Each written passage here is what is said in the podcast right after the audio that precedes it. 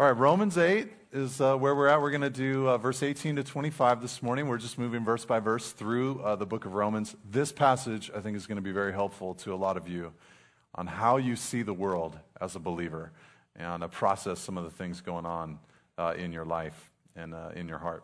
Hey, I wanted to mention to you, though, before we get into the teaching, that it's in the heart of your pastors, myself included uh, that tonight we want to invite you back here. Uh, I know that's kind of old school. Back in the day, that's the way it was on Sundays. You come to church in the morning, and then you come back at night. You get a little break, go have some lunch or something like that. Uh, and we don't do that. We have four services though on Sunday, and one of them is at night, uh, six thirty. Um, and uh, but tonight I'm going to shift things up, and I know that normally on Sunday night I would just teach the same message I'm about to teach to you, and uh, be of service to people who can't make it to church on Sunday morning, and Sunday night is a better fit for them for whatever reason. Uh, but tonight, um, I'm gonna, we're inviting the whole church to come back for a night of prayer and uh, seeking the Lord. Uh, we just want to sing a little bit to Him. We want to take communion. We want to give an opportunity for us to be able to pray for you, for us as a church community to be able to cry out to God uh, basically because of what we just prayed about a few minutes ago. You know, it just feels to me like this is an opportunity for the gospel in the generation that we are living in. This is the, the, I think that this nation is becoming absolutely ripe for a revival because we are going to be coming to a place more and more where we recognize only Jesus can satisfy us. Only Jesus can solve this riddle. And uh, so the Bible teaches us as a people that one of the ways that we as Christians process the stuff that we see and watch, uh, one of the ways that we do it uh, is not Facebook, but prayer. We go to God in prayer. We cry out to God in prayer. It's not the only thing that we're able to do, but it's a major thing that we do as God's people. So uh, we wanted and felt led to give our church an opportunity to come together to do that uh, tonight. So you may have never been part of a prayer meeting in your life. I'm sorry that that hasn't been a part of your life. It's awesome to be able to come together and pray. So uh, tonight, 6:30, we'll have children's ministry available. We're going to beef up the Calvary Kids ministry downstairs, and some precious people will be rolling up their sleeves and serving again to be able to watch uh, any of your kids that you want to bring back uh, tonight. But we're going to meet right here in the sanctuary, and uh, we're going to pray and cry out to God. So if that is you, we'd love to have you out here tonight at uh, 6 6.30 okay? Did i say that uh, uh clearly? 6.30 tonight. Okay? I hope you can be here for a prayer uh, tonight at 6.30 okay? All right let's read this together. Romans chapter 8 verse 18 to 25 he says for i consider that the sufferings of this present time are not worth comparing with the glory that is to be revealed to us. For the creation, verse 19, waits with eager longing for the revealing of the sons of God. For the creation was subjected to futility, verse 20, not willingly, but because of him who subjected it, in hope that the creation itself will be set free from its bondage to corruption and obtain the freedom of the glory of the children of God. For we know that the whole creation has been groaning together in the pains of childbirth until now. And not only the creation, but we ourselves, who have the first fruits of the Spirit, groan inwardly as we wait eagerly for adoption as sons, the redemption of our bodies. For in this hope we were saved. Verse 24. Now, hope that is seen is not hope, for who hopes for what he sees? But if we hope for what we do not see, we wait for it with patience. So let me pray. Father, we, we come to you this morning and just pray, Lord, and ask that this truth would get into our hearts. I pray, Lord, that you would give me strength in teaching it, Lord, from your Holy Spirit. Give me energy and clarity and conviction, Lord, as I communicate. And Father, for us in our hearts, we pray that there be a receptive nature, a willing spirit, Lord, as we just hear, Lord, from you and what you are saying to us. So we ask, Lord, for your grace, Lord, your strength, your power uh, in us as we look into your perfect uh, word this morning. We thank you, Lord, and praise you. In Jesus' name we pray. Amen. Amen. So, groaning. There is a lot for Christians to try to process and figure out. Because what we've been looking at in the gospel here in Romans 1 through 8 is this beautiful, powerful, incredible move of God upon human hearts. That we were so lost, depraved, broken, that we were literally, as Paul says in Romans chapter 3, under sin. It was, we were not over it, it was under us. It was dominating us to that degree, coloring everything, coloring everything. And we were trying to find righteousness in some way, acceptance, trying to find acceptance. And we couldn't find it. And so Paul announces in Romans 3 that a righteousness, an acceptance from God has appeared apart from the doing, the keeping of the law. And that righteousness has come to us in the form of Jesus Christ. He died on the cross for us, for our sin. That if we believe in Him, we believe that He substituted Himself for us, we believe in Him will not perish but have everlasting life. And God gives to us then that righteousness, that acceptance that we were longing for, that we were looking for.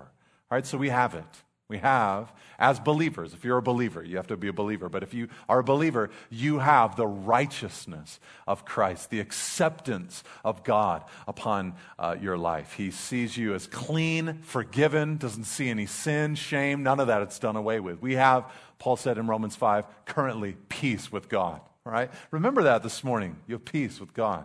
You have peace with God. So we have all this. We've been transferred, Paul says, from Adam to Christ. Just like that, by belief, transfer from Adam into Christ. It's glorious what we have in Jesus. And Paul has been telling us here in, in Romans, especially in chapter 8, that we have all these incredible blessings and that the Holy Spirit is now living inside of us and that He is pulling us along in this growth or this sanctification. Like in chapter 6, we learned okay, we need to put to death the deeds of the body.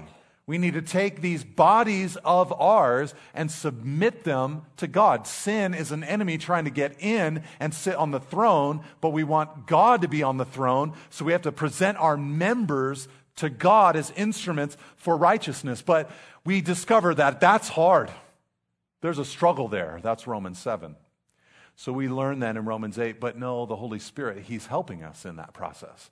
He's helping us to present our bodies uh, to God as living sacrifices and to be seated upon the throne. So that's good news.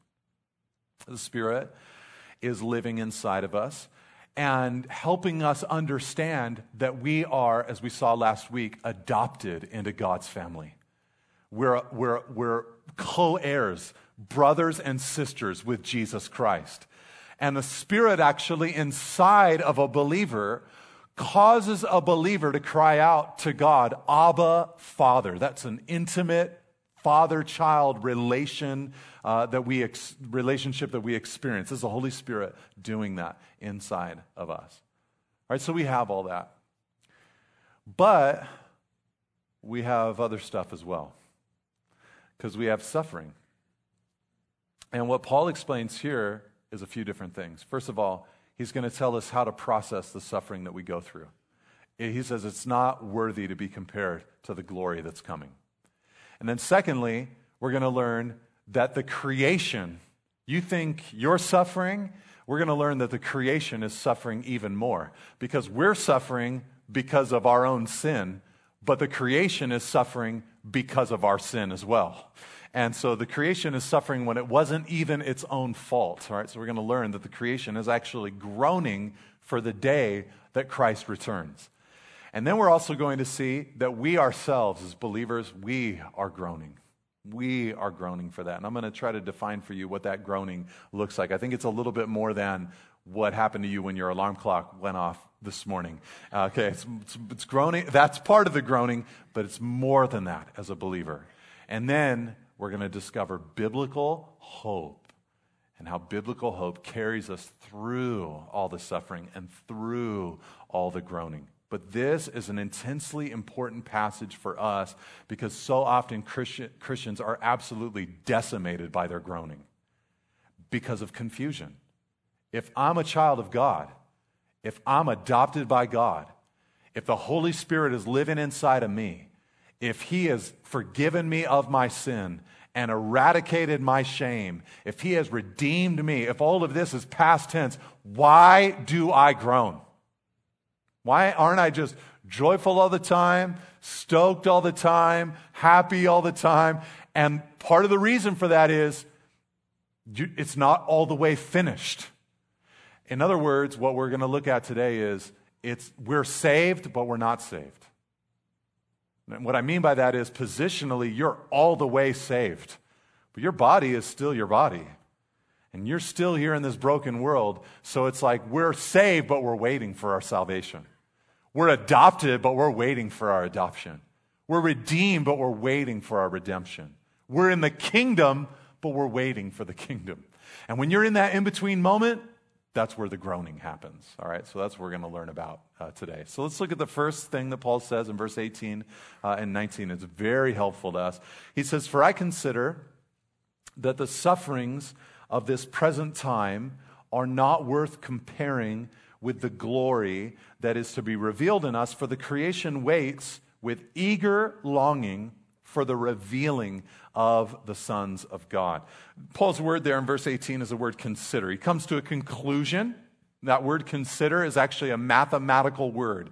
It's, uh, he's thought about it, he's done the mathematics of this whole thing, and he's come to a consideration, balancing it all out. And the mathematical consideration that Paul comes to is my sufferings right now, our sufferings right now, the sufferings of the present time, are not worth comparing to uh, the glory that is going to be revealed to us. Now, we have to consider who actually wrote this when we read this. It's Paul the Apostle who wrote that the present sufferings are not worth comparing to the future glory. The reason why that's important is because if I wrote this, you know, because I've had, uh, you know, I grew up in Pacific Grove, very tough, very tough, the mean streets of Pacific Grove. Okay? Um, you know, I've lived on the Monterey Peninsula my whole life. I've had my share of some pain and some suffering, no doubt. Things that I wouldn't wish on, you know, my worst enemy. But uh, I'm no Paul the Apostle. This is a guy who, when pressed by the Corinthian church, and they were saying to him, well, You know, we really don't think that you have strong ministry credentials, he said to them, Okay, you're forcing me to boast about my ministry credentials. And when he listed his credentials, he didn't write about how much he knew or spiritual experiences until he talked in chapter 12 about a revelation that he'd had. But for the most part, what he held out as a credential was his suffering. I've been shipwrecked. I've been beaten. I've been betrayed. He said, deaths often. I mean, this guy suffered intensely. Uh, for the kingdom of God and for the body of Christ. And so, this man who suffered so intensely, he says, You know, I've calculated all this pain that I've gone through, all this suffering that I've endured, I've calculated that it is not worth comparing to the glory that is coming. Now, that helps us on a few levels. First of all, it helps us understand and remember. I don't think we forgot this, but sometimes Christians do kind of get a little fuzzy on this.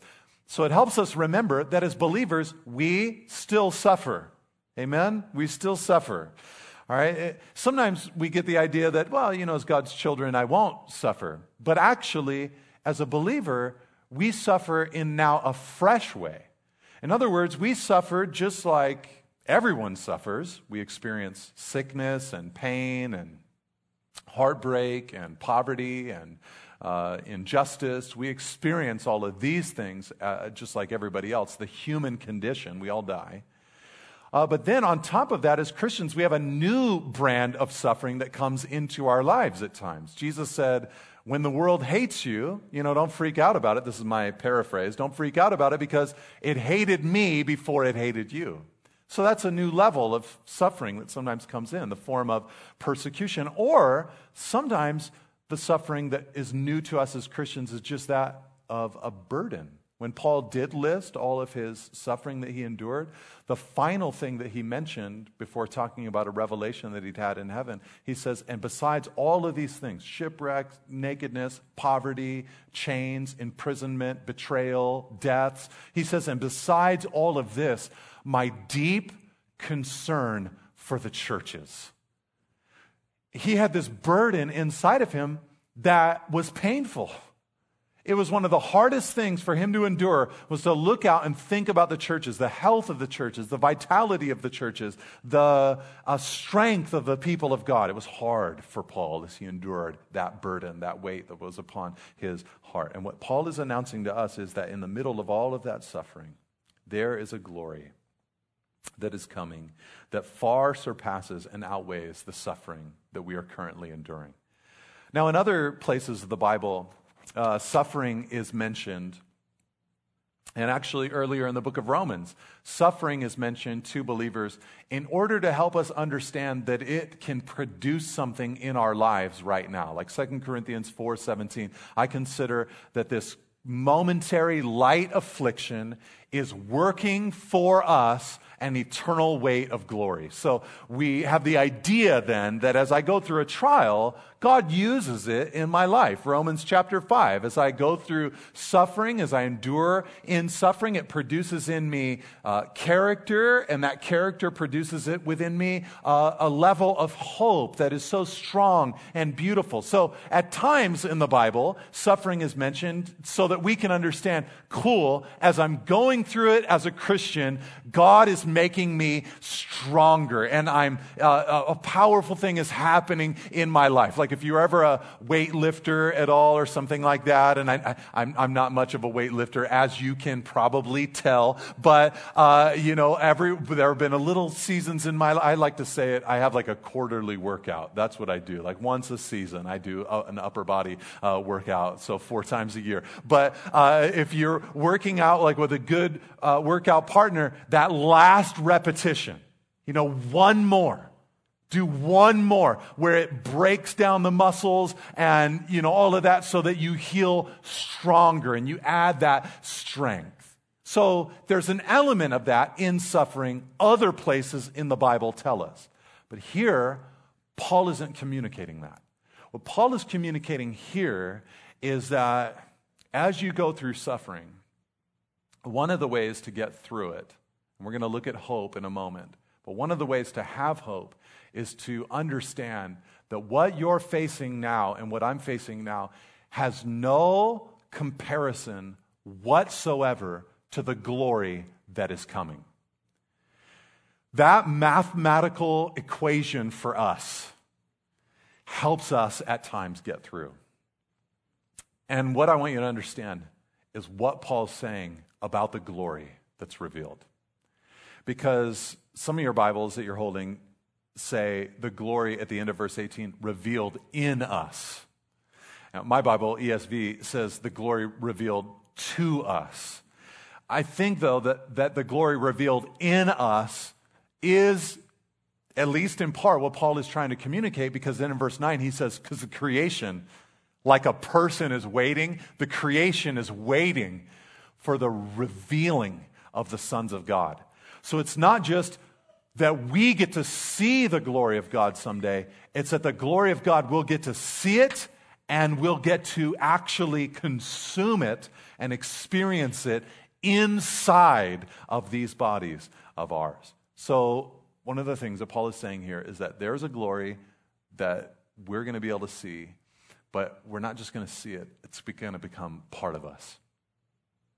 So, try to imagine the most beautiful thing that you've ever seen the most beautiful person you've ever seen, the most beautiful uh, space that you've ever been in, the most beautiful or incredible piece of artwork that you've ever seen. And you imagine that, and there's a, there's a part of the human condition where we want to connect to that. We, we want to be a part of that. But the reality is, you can't. It's there and you're here. But when we see God, who is more beautiful than anything we've ever seen, in fact, more beautiful than all we've ever seen in combination. When we see God as believers, we're not only going to be overwhelmed by what we're seeing, but He is going to permeate us. And we're going to actually have that glory revealed not just to us, but also in us. All right, so Paul is trying to remind us of that as we go through the suffering that we go through in this world. Here we are, God's kids, we're suffering with Jesus.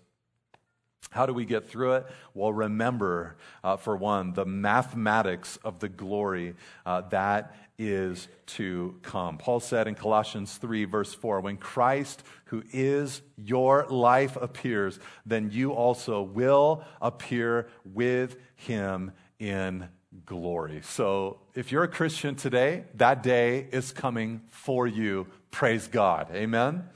This somehow is helpful to us you know, as we're just going through the mini disasters and the major disasters of life.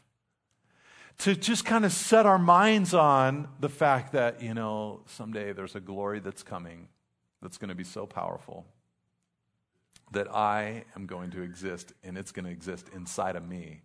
It just sets us free. It's just beautiful. All right, so that's part of what Paul is holding out to us. Now, he, he mentioned there at the end of verse 19, you probably saw it there, that the creation is waiting eagerly, it's longing eagerly for the revealing of the sons of God. Because last week, Paul mentioned to us that we are adopted. We are God's children. We're the sons and daughters of God. If you're a believer, that's who you are. So you're not just born and a son of God. That's kind of the modern concept or teaching. But no, you have to actually be born again and become a son of God or a daughter of God. So he's saying the creation is eagerly waiting uh, for that. The creation wants that so desperately. Like some of you are dog owners and you've got like the dog that just can't wait for you to get home, you know, it just loves you so much and you make you feel so good, you know, kind of thing. That's the concept of the creation. It is anticipating, waiting for the who is, who's in the kingdom, who's not in the kingdom, but who's in the kingdom is, is what the creation is waiting for. Why? Why is the creation waiting for that? Why does the creation even care? Well, here's what he says in verse 20. Here's why. The creation is a little selfish motive in all of this. For the creation was subjected to futility, not willingly, but because of him who subjected it in hope. And here's the hope that creation itself will be set free from its bondage to corruption and obtain the freedom of the glory of the children of God. So here's why creation is looking forward to the revealing of the sons of God. The reason the creation is looking forward to that is because creation has unwillingly, not through its own doing, been subjected right now to futility. You say, when did that happen? When was the creation altered and negatively impacted and not of its own doing. Well, of course, we understand that happened at the fall of man, right? When Adam and Eve entered into sin, sin entered into the world, and sin affected not just human beings, but everything that human beings were to rule over, that is planet Earth. God said it this way to Adam in Genesis 3, verse 17 and 18. He said to Adam, Cursed is the ground because of you. In pain you shall eat it.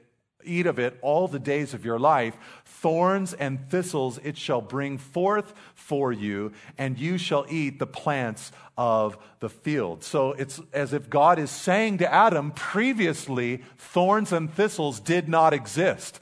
Previously, the ground was blessed for you as you cultivated the earth, but now the ground is cursed and now it will yield thorns and thistles. So when you're out there doing your yard work and you're trying to beat back the weeds and all of that, you can blame Adam for that thing that has happened there. The earth is under a futility because of our sin. Then later in Genesis chapter 9, speaking to Noah after the flood, God said to him there in verse 2 The fear of you and the dread of you shall be upon every beast of the earth and upon every bird of the heavens, upon everything that creeps on the ground, and all the fish of the sea. Into your hand they are delivered. So there you see a fear that comes upon the animal kingdom and world of man.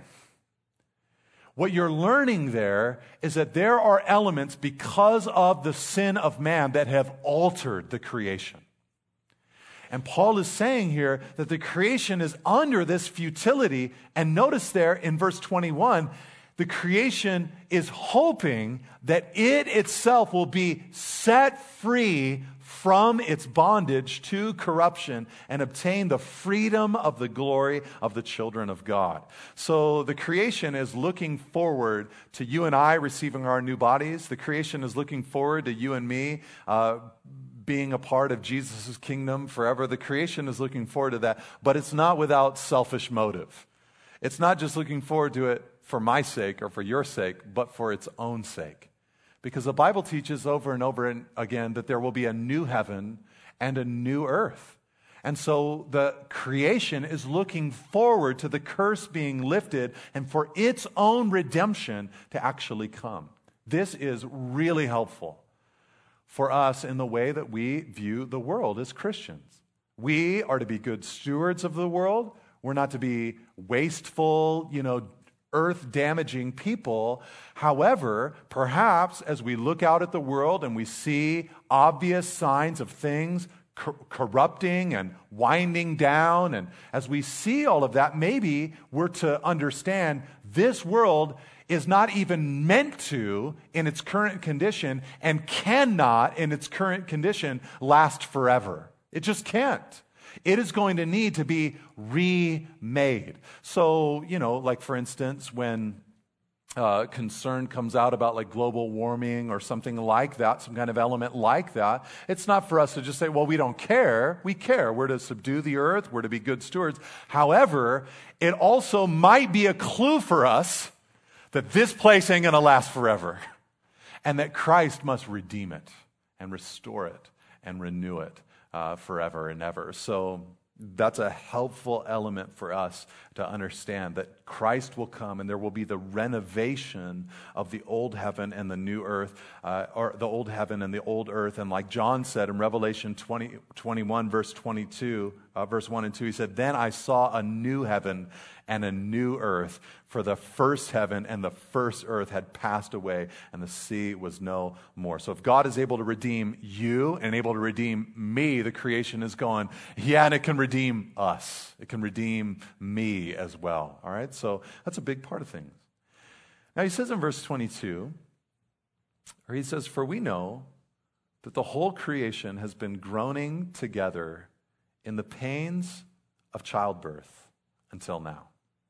So again, he's like personified creation, and he's saying creation is, is groaning. But it's a productive groaning. It's like the pain of childbirth. All right? Um, uh, you think about, we, we were all born, everybody here. Okay, so you caused somebody pain. And uh, uh which is an interesting study in and of itself. Like the first act of your life, you hurt somebody. and, but it's a pain for a mother that is a productive pain, the pain of childbirth. So the pain or the groaning that the earth is going through, same thing. It's a pain that produces, it's an effective kind of pain. It's actually like childbirth and maybe even in increasing uh, intensity, like contractions uh, would increase in a woman about to give uh, labor. Uh, the earth is going through that increasing pain, ultimately where it will be able to be reborn. All right, here are some of the pains that Christ mentioned.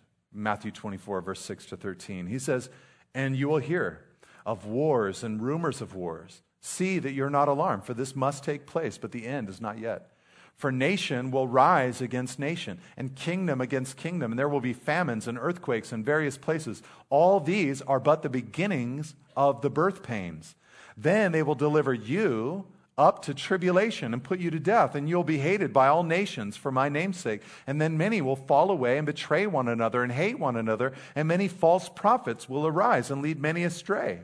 And because lawlessness will be increased, the love of many will grow cold but the one who endures to the end will be saved. Christ mentions there many different versions of the childbirth like pains that will come upon this earth.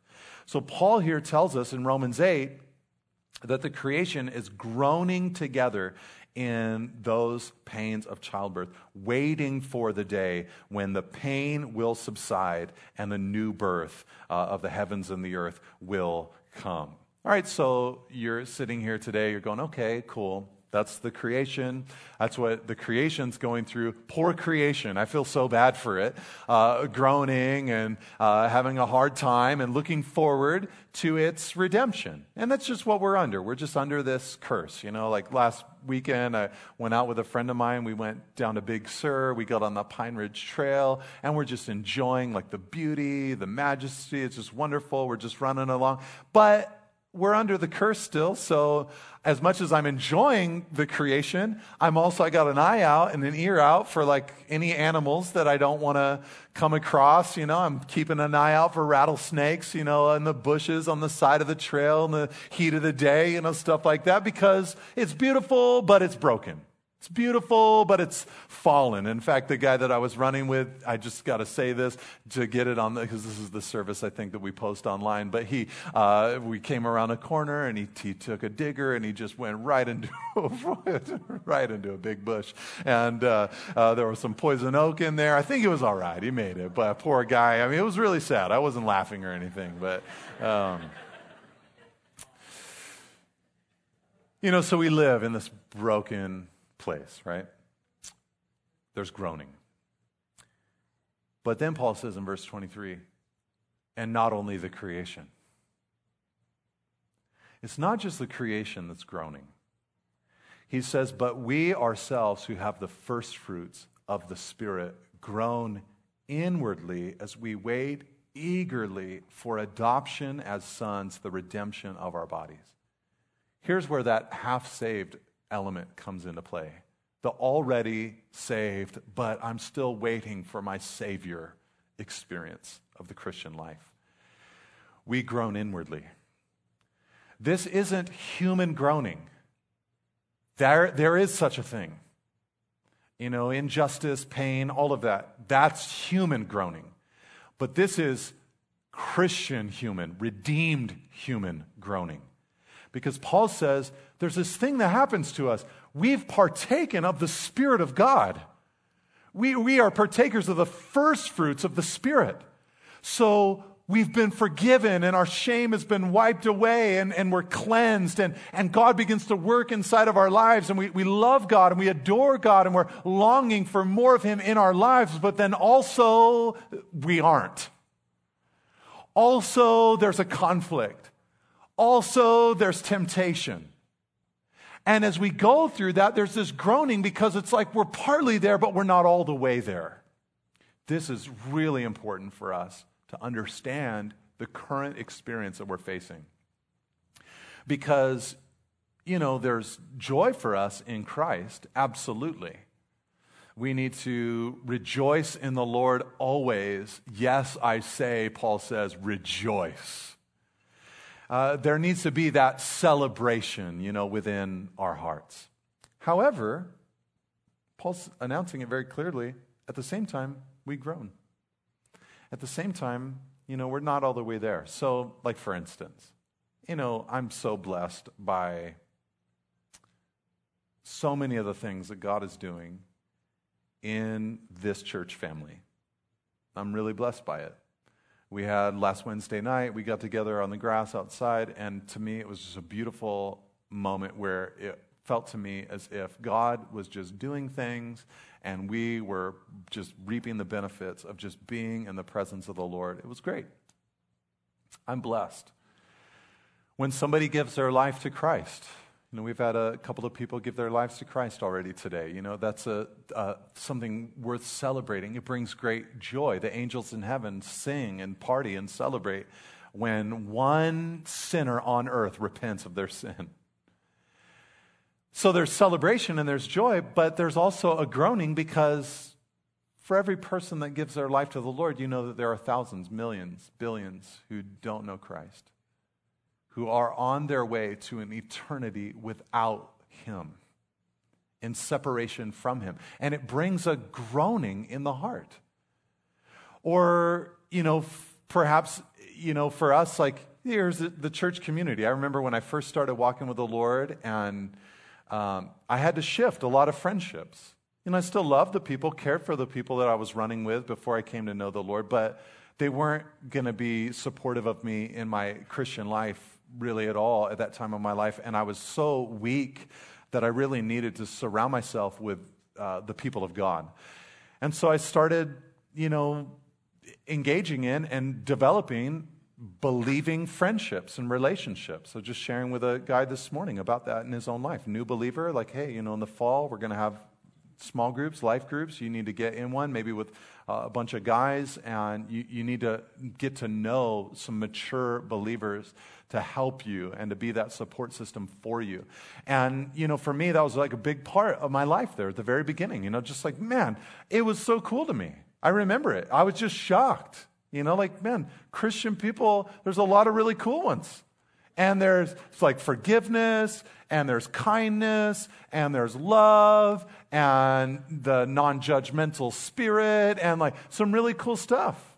But you know, the reality is, that over time, I've discovered that that's not just like, it's not just like this magical thing, like somebody gets saved and they come into the kingdom of God, the family of God, the church of God, and we are just like a perfect family now. I've discovered that's not the case. You know, I've received some of the greatest like love and support and compassion and joy from people inside the body of Christ, but then also like some of the nastiest stuff also from people in the body of Christ. And unfortunately, I've been a vessel of hurting people as well. So it's just, it's like, but we're the church, but also we're not glorified yet. You know, it's just the way it is.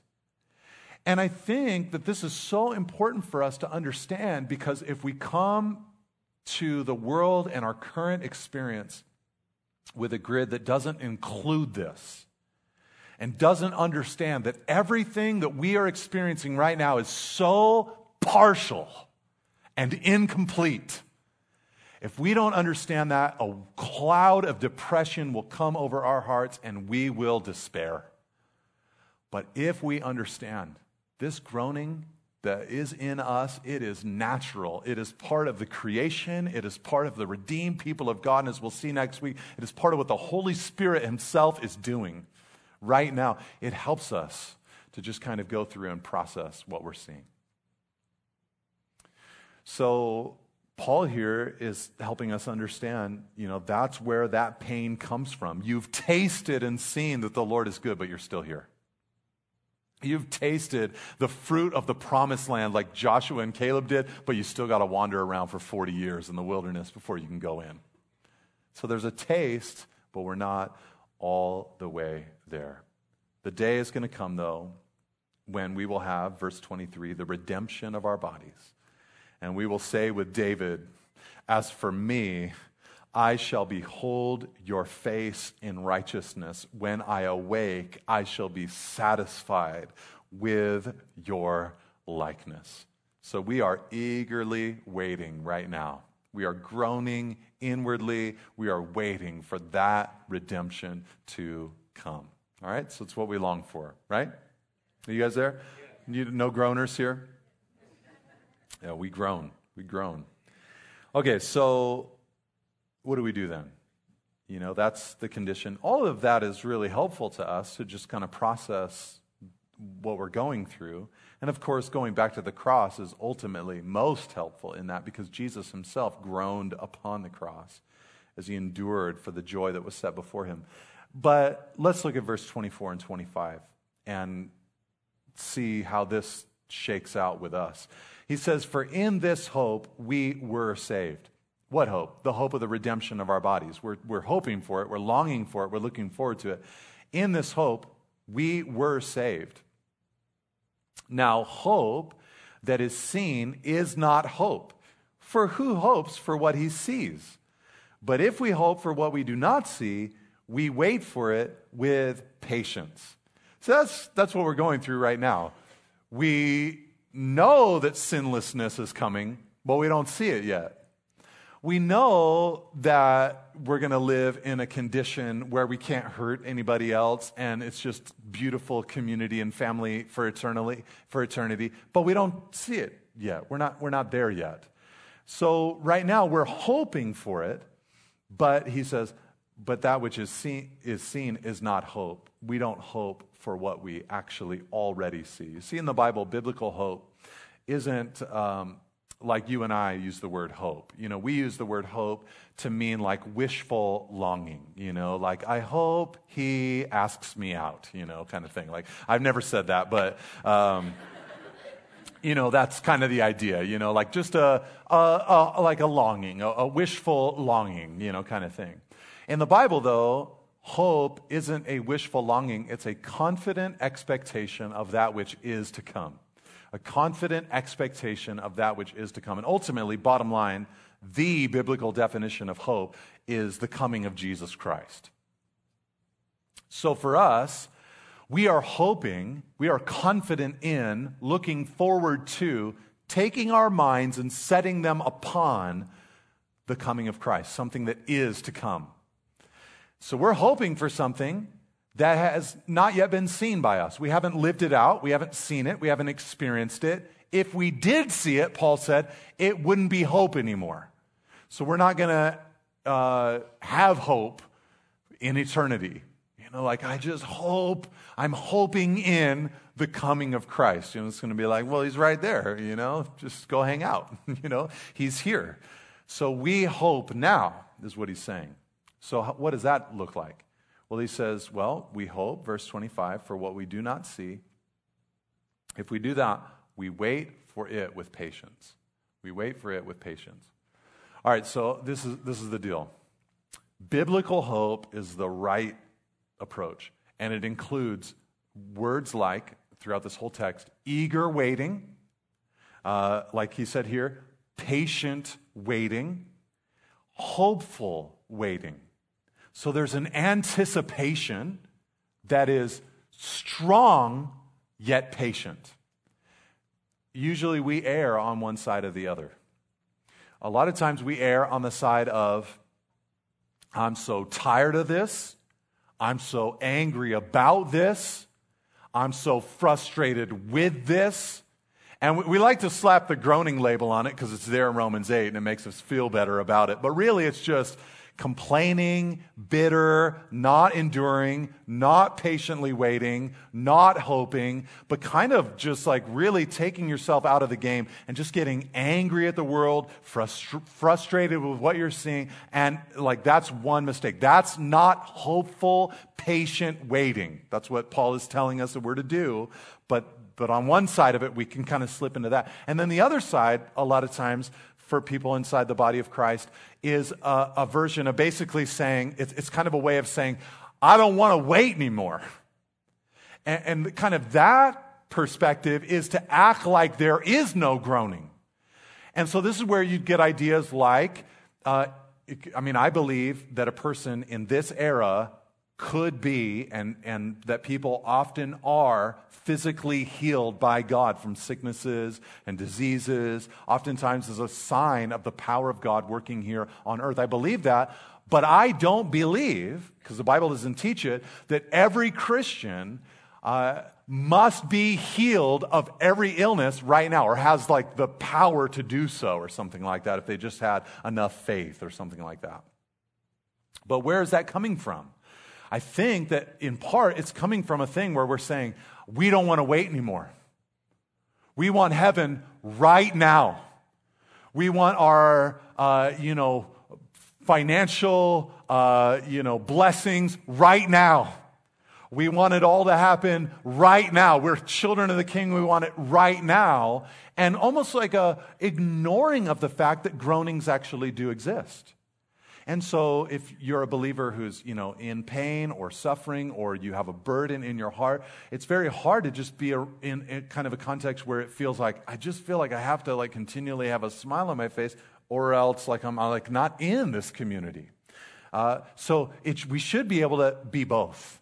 And it kind of have this balance where it's, look, there are times of just extreme joy and gladness in Christ, but also there's agony in this world. There's pain in this world. That is a hopeful waiting with patience for what the Lord is going to do in and for and through us. And with that hope, that is how we are, at least in part, able to endure. We endure in this text, we learn present sufferings, the sufferings that are now.